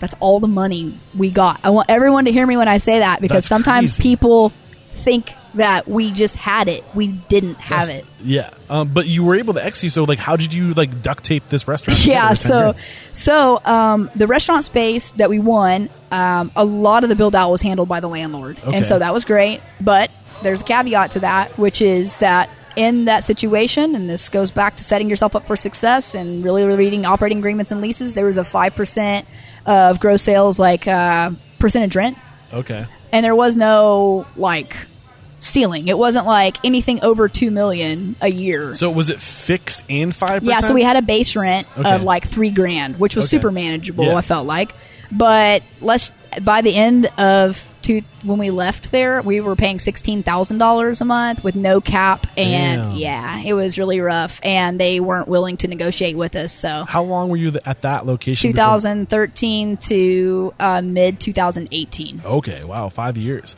But I mean, I think there's something to be said about that because at the same time, like, would you have been able to do it without that? Like, are you willing to give something up now for Right. for a future investment? And you know, like. Maybe if you had known about it, you would have like worked out like okay, five percent for the first I would have capped years. it. Yeah, you know. Yeah. And but that's the thing Live you learn the hard way, exactly. But now, if you're listening to this podcast, you Yeah. know to think about that. Sure. Um, but you know, he he did give you the means to. They gave us some of it, Yeah, the and then uh, Avery, my chef partner there, um, who's still partnered with us now in several stores, he had two people that really believed in him, and they brought the only other cash that we had. And so, um, anyway, that's how we ended up with the capital to build the restaurant. And let's get serious. If you saw the restaurant and what it looked like, I mean, Which restaurant is it now? so it's Mexican Radio now down the Okay, street. okay. It's just a couple doors down. I was walking around. I was trying to figure out which restaurant it was earlier. Yeah, Um, like the band, three doors down. Bad joke, but it is right down there. Um, and so there's it was like seventeen hundred square feet. I was going to ask how many seats. Um, it it's been a minute, but probably like Approximately. I would say max, and we really maxed it out. It maybe had like eighty. Okay. But there was a side area there that was a gravel lot, and we ended up throughout the years um, covering it and gained like double the seats out there. We built this big deck out back. We used to have these big parties and a beer garden, and like we really maximized Yeah. the space that we had. But it was maxed out, and we only had two deck ovens. That was the only cooking equipment we had. We were making dough in a 60 quart Hobart mixer in a closet that was like three feet deep by six feet wide, and we I did it at it, three o'clock in the morning for five years. Oh my goodness, man! I love that. Yeah. So, eh, reflecting back at that time, what you did well, uh, what you did wrong. That you, I mean, you were kind of uh, uh, tapped on the cap and the the rent and stuff like that. Anything else coming to mind that you wish you knew then that you know now? Well, just the way that we designed the restaurant in general was kind of a pain. Um, you're sitting in it now. You can see that we've got the kitchen in the back half of the restaurant, and we have the bar in the front. Um, but in the original space, we actually had the kitchen in the front because we wanted people to be able to see the guys throwing pies and stuff from outside. And then um, we had the bar in the back, but I mean, it worked for what it was, but it was just not set up for success. Anytime the kitchen needed something, they had to go like a mile to go get it. Yeah. We only had the two deck ovens, which now all of our places have four, and I swear sometimes we need six, it feels like. But um, yeah, just the way that it was built. But you know, we did we we did what we had to do, and we did it the best way we knew how. And so, Mm. And that's all there you was that can do. Just go. Don't let what you don't know stop you. Yeah. Because you can always change. You can always evolve. You can always figure it out as you go. Right? Sure, and, and we didn't. Oh, I'm sorry, I interrupted you. No, you're time. fine, you're fine. I was just going to say that we also had no debt when we started because we were used all cash, which I was really kind of like a. I was always like taught to be afraid of credit cards. I feel like when I was younger, think probably because I advice. I misused them a time Yeah. or two in college, um, but. That's leveraging what you have. Like once you've grown, I think is a smarter way of doing this because instead of just blowing all the cash that you have. yeah. So start I've- as minimally. I cut you short this time. Yeah, that's okay. it, say. Oh, I was just gonna say, and and and we take that mentality. It depends on what kind of store we're building. Yeah, yeah. You know? So, um, there's something else that I pulled from your story, which I thought was really great. Um, your how the whole story behind uh, Goro and how that started. Yeah. I think gold the approach you guys took here. Get into that. So, well, I- it depends which gore you're talking about because I'll just start from the beginning. So, beginning. in 2000, well, so my sister had a good friend when she was in college named Jeff Chanchaleune. Uh, he had worked at a cool sushi place in town, and he would always bring her this ginger dressing that we loved. And anyway, so I kind of got to know him a little bit through that. And then he was in school at University of Oklahoma, marketing, graphic design, advertising guy. Gets out and starts this, decides he doesn't want to do that or isn't loving doing it. And this is when the food truck craze started. So he Okay. builds this uh, food truck with a friend. And um, I'll think of the name of it here in a second. Uh, Thai. Dang it. Oh, Kaiteki. Okay. took me a second. anyway, so he builds this food truck with his friend, and I needed a logo for something, and so I emailed him, and I was like, "Hey Jeff, how's it going? Uh, congrats on the truck. It was like on Eater, like coolest food trucks in America right now, or something. And Eater, you know, especially then, was Yeah. so cool. Yeah. And so I reached out, and, and I just kind of, I'm always a poker. Like, especially when I see talented people or things I'm interested in or curious about, I'm like, how's the food truck going? And how are you? And I he just kind of started telling me food truck life is hard. Uh, It it is. is. and I've done it, and it is Yeah. hard, and People I don't don't, recommend it. yeah, I You- mean- I mean, in some cities that are really walkable, like Austin, great food truck scene, right? Mm-hmm. Certain areas that might work. A food truck park might work, but like if you're just driving one around a city as large as Oklahoma City with no home base and no restaurant behind it, is not my. I mean, everything has its pros and cons, Sure. right? And people always look at the the pro of a food truck as the lower overhead capital to start. Yeah. But the logistics are Oh, a man. nightmare. it, load it, unload it, load it, unload we, it. We've talked to a lot of restaurateurs that started with food trucks, and trust me, we've gotten all the warnings. Yeah. um, but I, I what I but what I'm pulling from your story up to this point, when coming across Jeff, is your interest and curiosity about other people. And when you see talent, don't be afraid to engage with that talent. Don't be afraid to poke that talent. Don't be afraid to let that talent know that you see that they're talented, and don't don't look at them as competition. Um, see what their strengths are, and you know, give them an opportunity to leverage their strengths, like be, you know, and collaborate. well, not to compare myself to Nick, but you know, he literally met Grant by eating his food at the restaurant Grant was cooking at, and Oh, that's man. when he gave him an opportunity to build their own. We're talking about uh, uh, Grant, uh, sorry, um, and Achatz in Nick Kokonas. Kokonas. Yeah. Um, awesome. I, they past guests on the show, amazing people. I. I just love it. And I, you know, as far as mentors like here for restaurants are concerned, it's not, I don't want to, there are definitely some great restaurant people in here who've been around for a long time and are strong restaurant operators. But as far as people who were really getting outside the box, I wasn't seeing a lot of that. And so when you talk about mentors, I was reading about these people. Do you know Nick? Uh, no, Nick, never. I would him love to introduce Oh you. man, I, Yeah. I that'd be like, whew, I feel like I was meeting Garth happen. Brooks or It's the something. least I can do. You're sitting here in front of me. Hey, the least I, hey, do. I really appreciate that. pleasure. No, I just in watching what he do with Tock and kind of how that works, and just not only restaurants, but things that help restaurants, and watching what they've been able to do with Alinea during COVID and Next and Oh yeah, and Tock. Avi- I mean, I don't know how Aviary's doing. Yeah, Tock's just so incredible. We've had a lot of our own thoughts about stuff like that um, over this you know period of time, but not. I'm going off on a tangent. Uh, It's loud. anyway, recruiting though is a part of coaching, and so when you talk about identifying talent, and you know, I, I'm not poaching. I'm just opening the door. Yes, I was gonna say creating an opportunity. Sure. You know, like in if somebody's earned it, like why not give them the offer? if somebody left me to go work somewhere else, of course there's that that dagger for a second, you know, that you're angry or you're defensive. but it's not about you. Well, there's that. Sometimes it's for opportunity. Mm-hmm. Sometimes you have to look at yourself and go, what was I not able to provide this person that made them want to leave? Yeah, and I, I want to get into that because Sure. I, I did a little research and I saw that there was a lot that you you you, you recognize people were leaving and you want to change that. And you did a lot of great things to, to retain people. Um, but back to the Jeff. What's that? Yes, exactly. I have his name written down right in front of us. Got it. Um, so uh, with with with uh, Goro. Yeah. Um, wait, did I say that right? Well, yeah, Goro, yeah, you said yeah, it. sorry. right. Um, all these restaurants run through my head all the time. It's like it's hard to keep them all straight. I totally understand. So uh, I love that you started with a pop up, um, a Yeah. once a month. And what was why? What was going through your mind? Why? Why did you take that approach? Well, we were both doing other things at the time, and I wasn't sure how we were going to work together.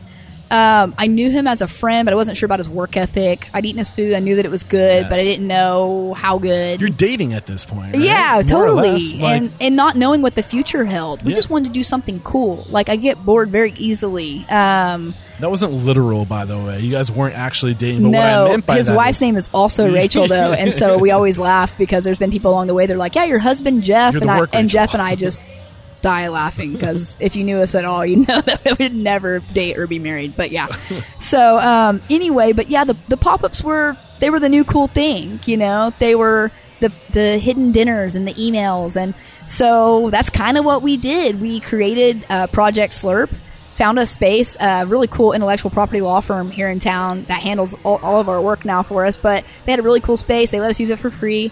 But we did these ticketed ramen dinners where ramen was the star of the show. He would do different types of ramen each time, and he did like it was like a five course dinner, and I would pair five cocktails, and so word got out pretty quickly that you got real wasted. We had to start doing like a disclaimer sort of at the beginning, which Yeah. is like, Give "Give, me your your keys." keys." yeah. or I, I, because I couldn't, and I learned a lot throughout that process about you know how to make some of the drinks smaller. But I was just making full size cocktails because I wanted people to see the value in their money. Yeah, like, but what are the benefits of what you're doing right now? Oh man! So when we were doing the pop up, though, I got to test music. Yep. I got to test uh, staff. Yep. I got to test drink ideas. What do people Yep. like, not like, timing.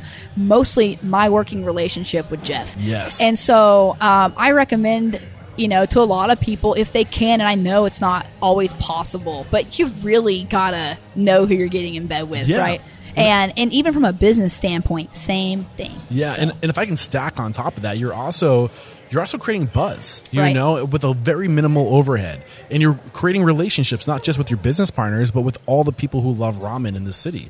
And that's like if you can collect that data early on, if you can start an email list, like when they when they sign up, when they buy a ticket, you can get their email. Totally. Hey, guess what? We're, we're we found a location. Like now you already you're start. It's all about relationships, and you can start building those relationships now by hosting a once a month pop up. You Right. know, and, and like you pointed out, and I, I have to put emphasis on it. Your data research or market research, right? And you're you're twist you're tweaking your recipes and learning about what does what works best. You know, Right. it's so powerful. Um, Well, and I even at it. that time, like there was only one ramen shop in Oklahoma. Mm. One, and it was in Oklahoma City. It still is, and they do a different style of ramen than we do. But when you talk about that unique part, Mm-hmm. when you talk about you know bringing the other parts of what we love into it, it's a place I want to hang out at. Um, it's forward thinking. It's um, uh, late night dining. You know, which we just didn't have, and Yeah. so we found we heard about a space that was for rent before anyone else knew about it. It was in the Plaza District, which we'd already had success with with Empire, and so this was in late 2015, early 2016. Empire was about two years old at that time, and um, it was a perfect space for a, ram- a little ramen shop. And that little ramen shop became like the ramen shop that could. It was 1,600 square feet. The patio was rarely ever used because that was in the Plaza District too. yeah, right? It's on the yeah. opposite end of the street, and now has become our. Well, s- hybrid service Asian American fried chicken shop, um, Japanese style wings. Gotcha. um, I'm headed there next. Yeah, yeah, awesome. So yeah, but that was Goro, and Goro was there until COVID, and then we pulled some. cr- You know, we had to make some really crazy decisions. Like that place was super successful from a financial standpoint. Everyone knew where it was.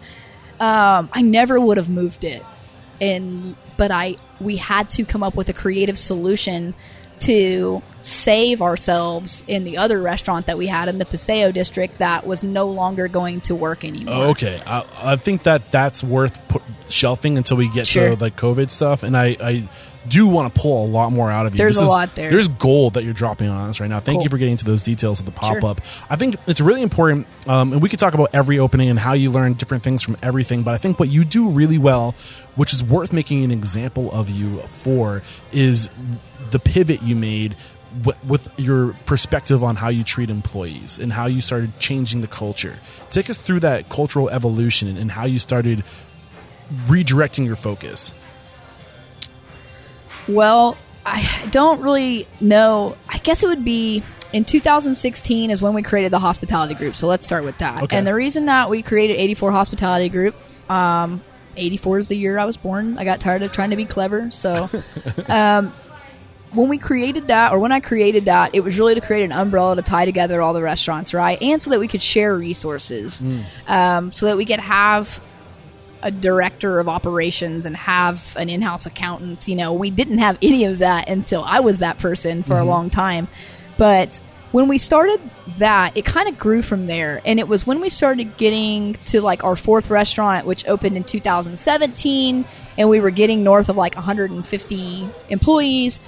And I wasn't able to know everyone's names anymore, and I wasn't able to directly affect those people um, and make sure they were happy. Yeah. That I think we started looking at ways we could create um, possibilities for I don't know to take care of them, Yeah. to educate them, and to help them in their personal lives and personal growth, so that they'd stick around, right? Because retention, especially, And that's what I read is that you started noticing a higher turnover. yeah, and a lot of restaurants had just Yeah. extremely high turnover. There's no loyalty. Um, unless you're a manager, right? At least then there's a reason to come back. But most of these kids, they don't have a paycheck to come pick up. They don't have any reason to stay. And every time you turn around, there's, I mean, they could literally go to f- and apply at six other restaurants and get hired at any one of them the next day. And so that posed a very interesting problem for our indus- industry that you know I still haven't figured out. Um, and obviously everything's changed now with COVID, but in that moment, um, I started asking a lot of questions about what does the staff need or care about that they don't have, and I started thinking about myself a lot. I started thinking about like I remember, I mean, restaurant people have this, you know, stigma for being kind of wild. You know, we stay up late, we drink, we smoke, we party, we whatever, and we don't take care of ourselves very well. A lot of restaurant people don't have insurance. Um, a lot of us don't manage well, especially when we're first starting out. You're cash heavy tips. You don't manage your money very well, whether it's because you don't know how or you f- don't even know how much money you had in your apron that day. You don't, you know, you, you don't deposit into the bank or whatever. So there was just a lot of stuff that started coming up, and we started trying to create ways to help educate um, Yes. the people who work for us and, and provide opportunities for them to have discounted gym memberships or whatever, and trying to work with some places in town. We went as far as trying to create an app and then realized how expensive apps are and in that at that time it wasn't really the best move for us financially. But that's not out of the picture. Um, we just recently switched payroll companies who have an HR platform that is really helpful for the staff that cuz we don't have an in-house HR person because to be completely honest, we can't really afford one. And so we handle a lot of that ourselves, but this provides um, a lot of information that they would need for Yeah. that. And there's just a lot of stuff that's outside of us that we point them to or have discounts to, or especially when COVID hit, like just giving them a list of three therapists who would do 10 sessions for free. We're trying to take care of our team and our family. Yeah. And really during COVID, that became like so, even harder, but so important. Yeah, So- and you started this discussion uh, uh, on, on this vertical of how you started treating your employees differently, saying that nobody has loyalty to you, like unless you're loyal to them. Right. Right. And that's and you have to give before you expect to get loyalty. You have to give loyalty. And you give loyalty by taking care of people and, and, their most basic needs. Like look just listening to the things that you're doing, um, you're, you're offering security and, and you're, you're leaning into the Maslow's hierarchy of needs of uh, you know, not just giving them a paycheck and giving them security in that way, but also giving them security and teaching them how to create security for themselves and giving them uh, people also want to be grow and be healthy and take care of themselves, you're giving them access to healthcare or like you, you mentioned health benefits, but also the gym, yoga classes. But I don't think w- what you're doing is the difference between a transaction and being a transformative mentor and, and giving people life skills that they're going to remember forever. And you're, you're transforming people, you know? And I think that's the way to look at it. And I didn't really think of it like that.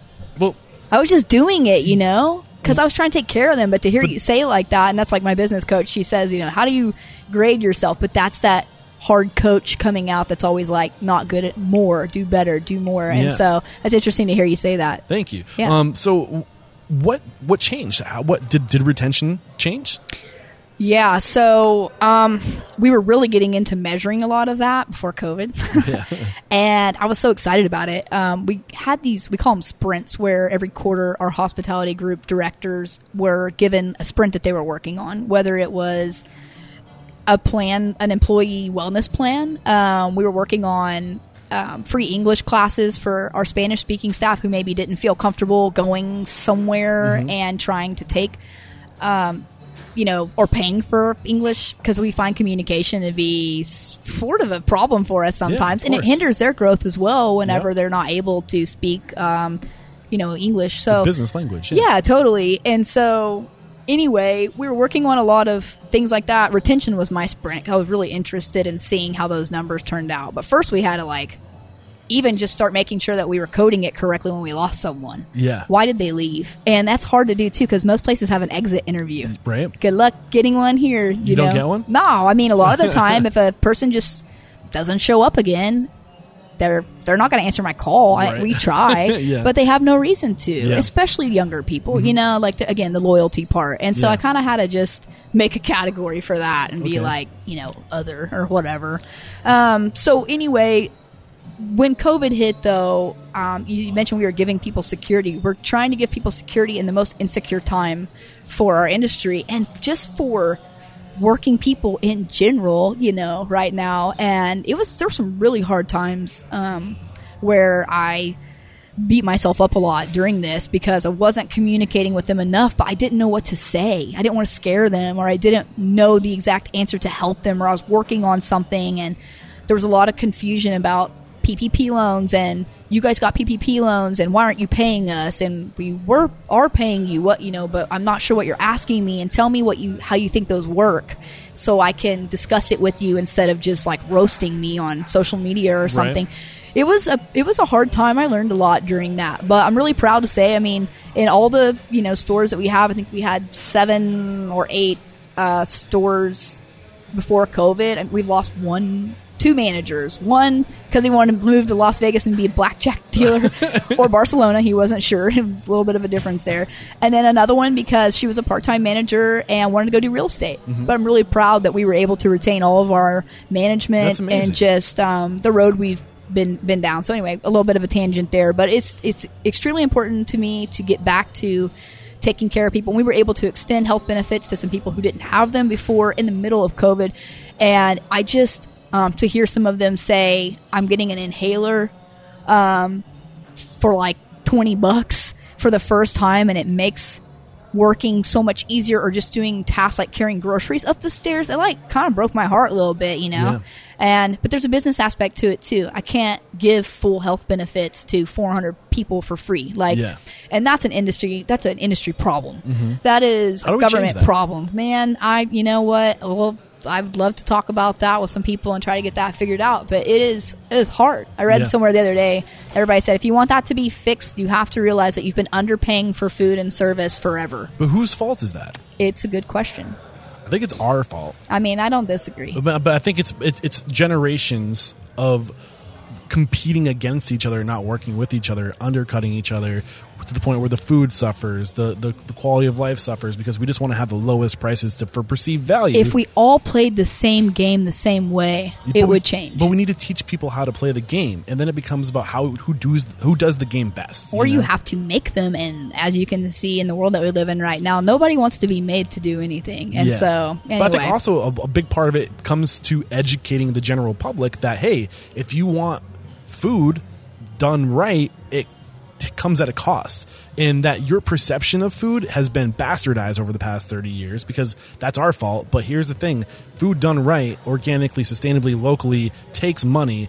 And we need to charge what it's worth, and I think that's the other variable. So let me turn this around a little bit too and say it's really interesting. Um, outside of the restaurant industry, people who aren't actually working in it, they go, why don't these kids have insurance and why don't they have whatever? Now, there's some real benefits for people who work in the restaurant industry, as I mentioned earlier about why I even started doing it in college. Flexibility, um, cash when you need it. I could work four doubles and make my rent. Um, just no responsibility. A lot of those, I might already said that. A lot of those things that were pluses. And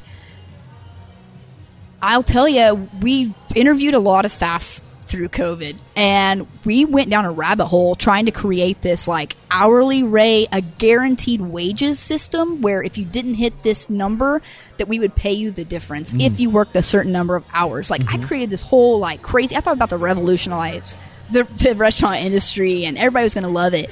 And when I presented three options to one of our restaurants, do you know which one I, I let them vote?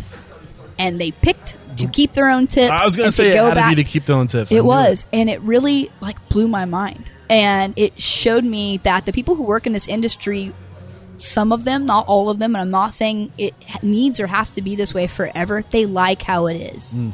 So keep that in mind too when we're talking about There, it. yeah, there, you got to take that in consideration for sure. Um, man, we could really unpackage this. Uh, but I also there's one thing that I think uh, that I'm really curious about, just personally. Maybe this is more me being selfish. Uh, paint the big picture of what uh, 84 Hospitality is today, as far as the amount of locations you have and what you've scaled to. I had to write them down because it sounds silly, but sometimes I get confused about what's where. Um, we moved a lot of stuff and done a lot of things.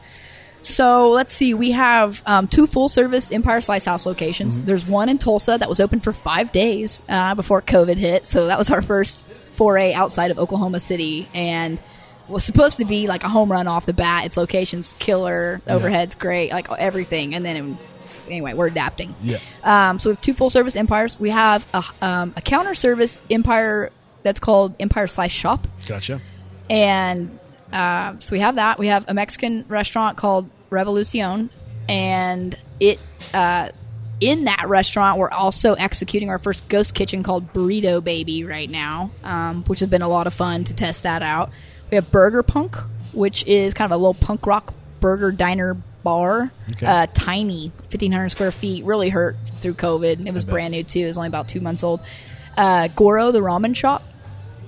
Tori Tori, which is the Asian American fried chicken shop that's in the former Goro space. That's going to be my lunch. Awesome. Love it. Um, and I think that's it. So eight total. lo- And we're building a coffee shop right now that's next door to Pony here. Boy. Called Neon. No, uh, Pony Boy was a bar that I created in like 2018, but we got out of that deal. okay. So, so eight, uh, eight-ish, nine-ish locations. Yes. Uh, or uh, concepts, we should say, or location slash concepts. Correct. So what I'm curious about, and this is like an area that I'm just looking to s- discover and learn more about. How do you approach new locations and, and partnerships? Because you you identified earlier you're good at seeing talent in somebody and finding people and recruiting talent. How do you how do you go into those partnerships? How do you guys cut it up? Like what what's what's the model? What what should it look like in your opinion? that is a really interesting question, and it changes. Um, It's a little personal, I recognize It's that, okay, and I, I mean, not to get like, you know, so and so made this much money last year, but as far as a percentage ownership, typically, if I create a restaurant like around a chef, you know, um, Jeff's a good example of this. Um, Jeff, when we created Goro, if even though he wasn't bringing any cash to the table, I knew that you have to kind of know your worth a little bit. Uh, what do I bring to the table? What did I do? Um, where's the money coming from for investment purposes? How much am I trying to retain? Um, and then giving sweat equity to a partner. And like Jeff, right? Because without Jeff, I would have never built a ramen shop. exactly. So you have to take that in consideration also. Um, I would recommend, and I've tried to structure this. I just haven't had any other partnerships. Jeff's my only operating partner. Uh, everyone else is just an, uh, an investor, a silent partner. gotcha. So, in our experience, though, you know, moving forward, if I was going to build another restaurant with a chef or a, or someone who had a great idea, I would most likely put a put sweat equity out there, but that it's not vested till a certain period of time. Okay. Um, and then I also made a deal with Jeff in the beginning that he could purchase another, you know, ten percent from from my ownership after a certain period of time for the same amount that we charged like the outside investors to purchase it for in the beginning. And um, I liked that because it showed me that he was in it for the long Yeah. haul, um, and that he did put his money sort of where his mouth is, and that you know even the money he had to pay for it was from the success of the restaurant. Yeah. So anyway, it, it could differ, but as far as you know, outside investment, a lot of that comes down to your operating agreement. How's that structured? Some they're not really structured like this for us anymore, but like our first operating agreement was structured as majority rules, Okay. and I wouldn't recommend that for a lot. What of What do you mean by that? So, like if you own fifty one percent, um, They they choose. They, pretty much you can outvote everyone. gotcha. Gotcha. Now, granted, like I, I, I haven't seen a lot of other people's operating agreements. I've seen some, Yeah. but as we moved forward with ours, we were like, "Wow, why do we do it that way?" So, what advice do you have for people who are getting into an uh, operation together and they're coming to an agreement? What advice do you have? Man, you have to be very honest with each other, and you know, I even look back at some of our con- my conversations with Jeff um, when we were building our second restaurant about being very honest about who was going to do what and what was that worth, and who was bringing how much cash and what was that worth, and And not If you just having the conversation, If you can't survive that conversation, Yeah. then you shouldn't do it in the first place. Also, like, committing it to writing. Don't just have the conversation, but have a pen and paper in your hand as you're going. Yes. You're responsible for this. Put your name next to that. I'm responsible for that. Put my name next to this. And that's accountability. That that then you can come back to that later and be like, you said that you're responsible for this. Like, you need to put names next to responsibilities for accountability. There's nothing worse than looking at somebody who works with you or for you and going, "What do you even do?" you know, that's like a very ugly, Yeah. gross feeling to have, and it'll eat you up. Yeah, but I, I think it's a really good. So I think a lot of people, when they think about shared equity, they think that's fifty percent that I'm missing, fifty percent that I'm, I'm not going to get. It's actually fifty percent that you would never otherwise had. Right. And I think you have to look at it that way. That without you and your talent, this this concept wouldn't be a possibility. And I'm and I get to get fifty percent of that. And I think when you ch- when you, it's just a perspective change, right? That it's like night and day. What are your thoughts on that? Yeah, I mean, I I think that you said that pretty well. Uh, you know, when I look at what if I if I just if I met a chef from Denver who was I thought was talented, Yeah. and I talked them into maybe moving here. Yeah. I actually have a friend in Denver who's doing this awesome vegan pop up. okay. and I'm not vegan um, or vegetarian. Never have tried that before. But what she's doing with food is like one so beautiful, two very unique, and we don't have that here. And so, like, if I was going to call her and say, Yeah. "Hey, remember that deal like a few years ago where I tried to get you to move here?" Here, you know, here's why. Anyway, let's say she did Yeah. um, I would just want to make sure that, like, I know what I bring to the table is all all the business experience part of it, reputation, um, just in town for what we've done Yeah. so far, uh, knowing the market. And then, really, our operational team that we bring with it, Absolutely. right. And so, to me, if I was going to list on paper what I bring, and then, and and this is not to talk specifically about this person, but like if there was a chef and they were just a great chef but didn't have a lot of operational experience, um, if you're just writing down the different things that people do, and one list is a hundred and one is five. I mean, that tells you a lot about what you need to know about Yeah. the ownership structure, in my opinion. Yeah. So- No, this and- has been great. And the other part of it too is, you know, I say I never would have done a ramen shop without Jeff, um, or I- you know, if there's a restaurant that I wouldn't have done without someone, well, that's okay too. I just Yeah. wouldn't have taken that risk. Yeah. So I love this, and um, I realize you have an interview or a meeting you have to get to, so um, I want to make sure we leave time for COVID, and then we have a speed round. It'll be a true speed round. But back to COVID, and I think this is genius what you did. You recognize that the concepts that you had, and I don't want to put words into your mouth, but from my perspective, what I'm picking up on is that you realize you needed to do something that was geared towards takeout or delivery or of some sort. And just, I'm assuming that a fried chicken place was probably a solution for that. yeah, kind of. I mean, the- feel it- free to correct me. I'm just, It was a solution. Okay, where do I start with that? So, okay, the part that we didn't talk about was that we had a Japanese pub that was called Gun. Okay. And at that restaurant, Jeff had been nominated for a Beard Award. Okay. Um, and it had been open since July of 2020. Gotcha. No, no, excuse me, 2019. Ugh, forgot what year it is. forgot what day it is. it's going by fast. Yeah, it sure is. So we built this beautiful restaurant in the Paseo. Um, dinner only, five nights a week. Um, and it was just this very experience driven, educational. I in the beginning I used the word sexy and everyone made fun of me, but it was it was just such a cool. It was so cool Yeah. Um, doesn't translate. one well. of a kind. And Yeah. people walk in there and say, "This feels like I'm somewhere else." That's always one of my favorite Yeah. things for people to say That's is it's transportive. Yeah. So we built this place, and um, it was doing okay. It wasn't until I really had time to step back and look at the numbers in March and April how much I realized we were floating it with our other restaurant, um, Goro. You know how, or just even like how the staff was shared between the two places, or you know how that was working, and between that and then like management fees that weren't getting paid to the hospitality group that were just accrued. And then it just it painted a much uglier picture of what was happening there. And not only had i noticed all of that like really on paper slowed down to look at it um also the heart of that restaurant was the experience portion of it and to me that was gone um and in my opinion at the time and now i don't know when that will be back Yeah. so, we're sitting on a restaurant space in a building that we own that is, I don't know, it was the most expensive restaurant we'd ever had ever built at that time, and I didn't know what to do with it. It looks like an Asian Japanese, you know, restaurant. And so I literally called Jeff and I was like, "Can I come sit on your porch? I'm bringing Japanese whiskey." And I went over there and just said, "I have an idea."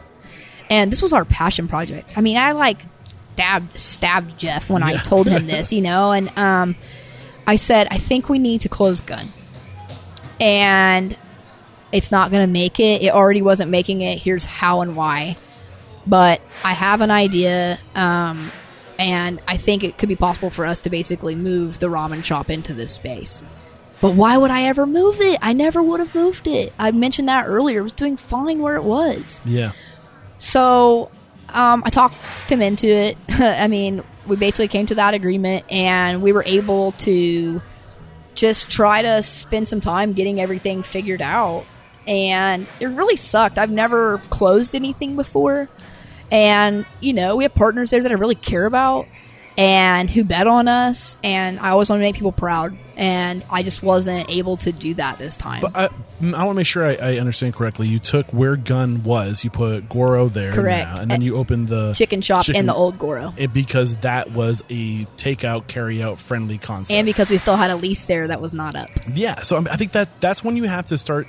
You have to take three or four steps back, remove your emotion from the situation, and say, what would a smart business person do to survive in this moment in time? And you can always bring Gun back. You know, you can always like. it- It's not like it's dead. It's just on hold. It's on the back burner until the the world is ready for it again. Right. Right. I mean, that's our hope is Yeah. that one day that, you know, that something like that could come back Yeah. into play. I mean, it had some very specific uh, cooking equipment that's in the front and center part of the restaurant that we had to incorporate into Goro. So, looking into the future regarding uh, COVID nineteen, and I don't want to spend a lot of time here because we, we have to cool. bust out the speed round. But what are your thoughts on our response and like where, where what we need to do to come out of this? And you know, do you have anything that you want to share, advice or whatever? the biggest thing I focus on so much right now is our efficiency and functionality. Um, you know, we're trying to employ as many people as possible um, safely. yeah, but uh, labor is also our the killer Yeah. for um, our business right now because our sales are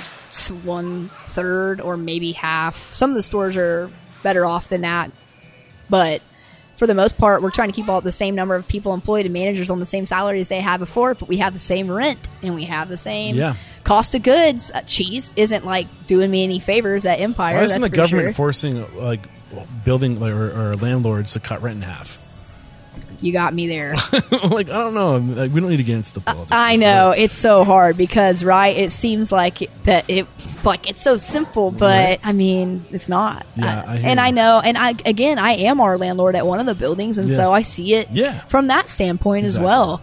But do you want an empty building or do you want to get some rent? And so Yeah. if they would just cap help us. Anyway, I know there's a lot to that and the new round of PPP loans and all that kind of stuff. So, um, but yeah, so really what we're looking at is taking advantage of outside sales.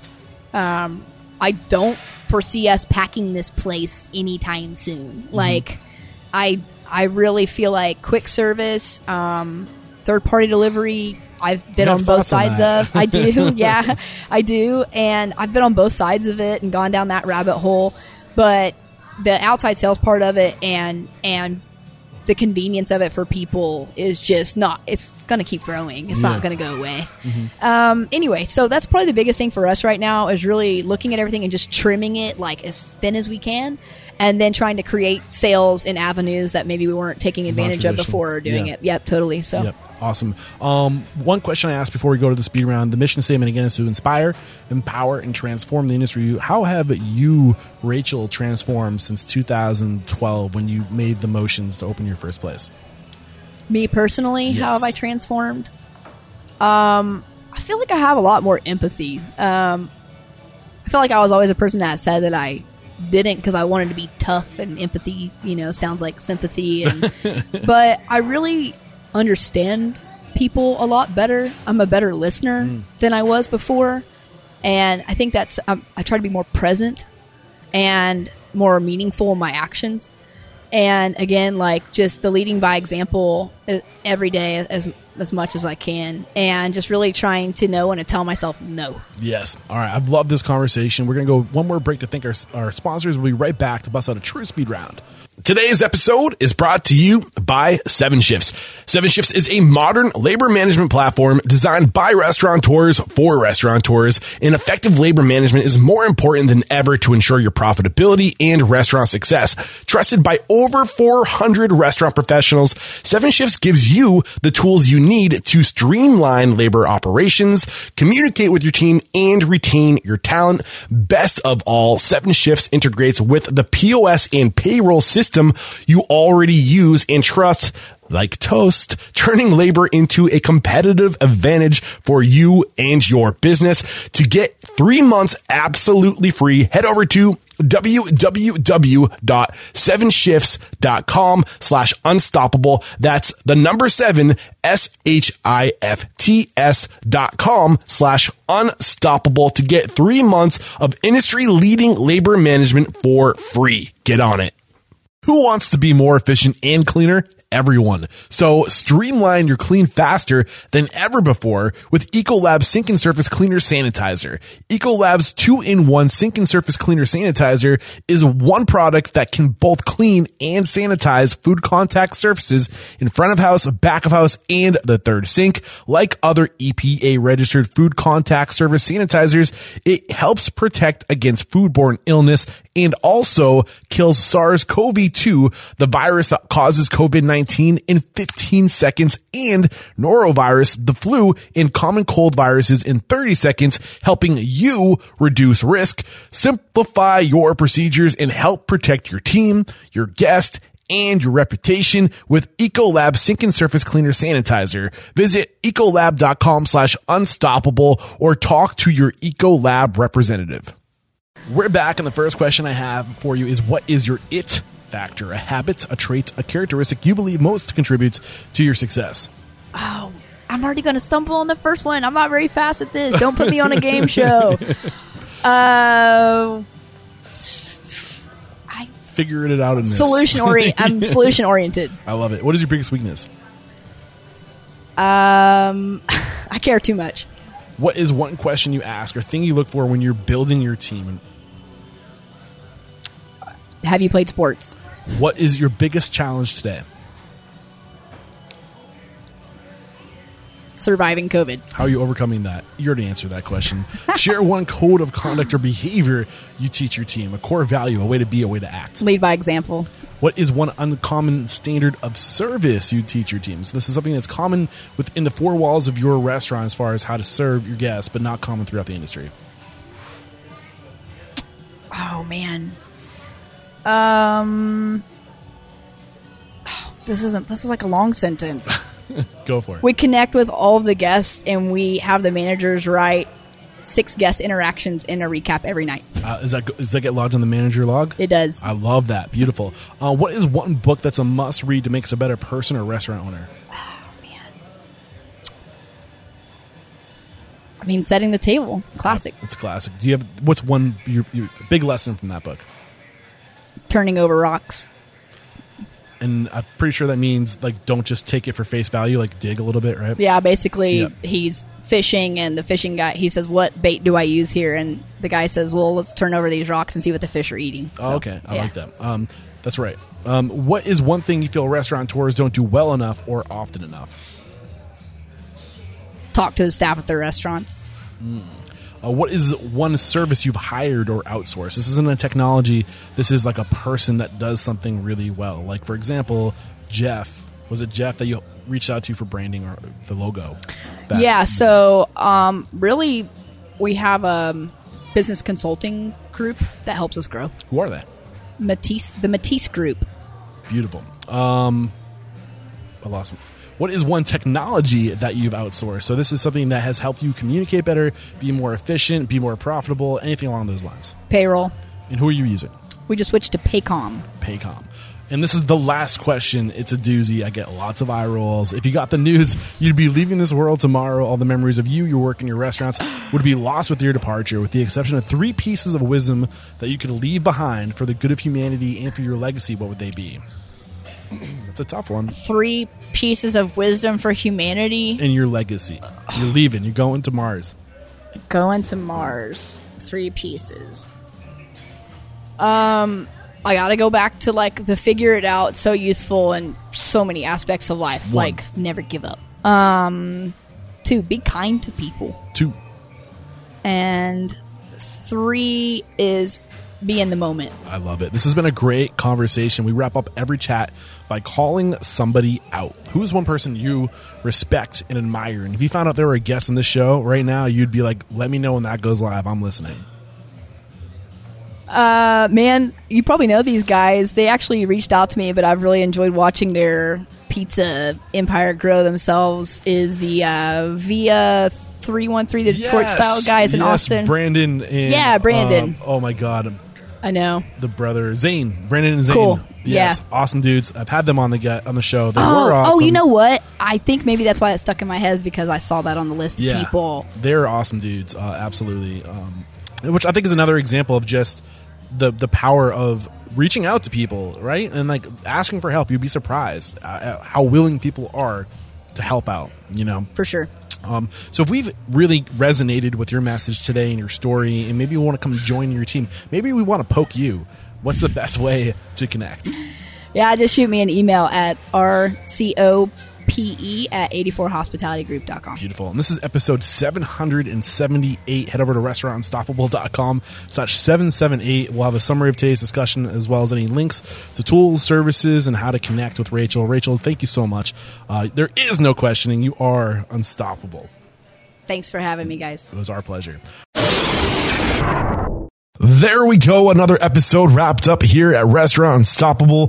Rachel Cope dropping bombs of knowledge all over the place. I really enjoyed connecting with you. You were a lot of fun and some really great takeaways in today's conversation. Um, I love this idea of, you know, it comes up a lot on the show, having a unique uh, selling proposition, but it doesn't necessarily have to be. So like pizza isn't a unique selling proposition, but how they chose to serve their pizza in their community was the unique selling proposition. I think that's just kind of a cool thing to consider when you're opening your restaurant. Uh, there's so many different ways you can do to diversify and to stand out and, and style of service is one of those ways. Uh, and I also really love the, how she is willing to approach people and just to, to open a dialogue, to collaborate, to come together, to be stronger together. I think we saw that with how she developed the, the Goro ramen concept with her business partner.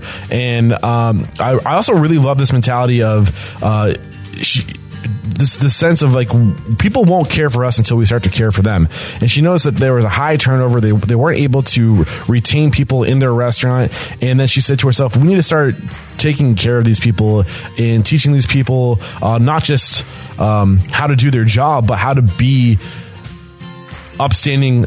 Citizens and uh, encourage them to take care of themselves encourage them to you know uh, learn how to manage their, their own money and just i think this is just something that we can't emphasize enough we need to start making relationships in this industry beyond transactional and more transformative and, and really transforming the people that come to work for us, making them better better people. And when we do that, um, it's just amazing how they stick around. And uh, I mean, I, I just wanted to make an example of Rachel in 84 Hospitality for being a shining example of taking care of their people and going beyond expectations to show up for their people. And when you show up for your people, they'll show up for you. I really love that. Um, so awesome stuff today. I hope you guys found value in today's chat. If you guys want to connect with Rachel in the network, she's going to be joining us next week uh, in the network on February 18th at 4 p.m. Go to the show notes, join the network, and also this week um, on uh, I think. Um, sorry, February 15th, we have Jeff Dixon joining us. And then we have a workshop in the network at uh, 4 p.m. on February 9th. We're going to be talking all about ghost kitchens with Ryan Gromfin. So if you guys are interested in being a part of these conversations and uh, you want to be a part of the transformation of our industry, come hang out in the network and support the show. And thank you in advance if you do. I'll see you over there uh, when you join. Uh, you'll get your one on one with me, and I cannot wait to meet you. All right, that's it for today. Until next time, peace out.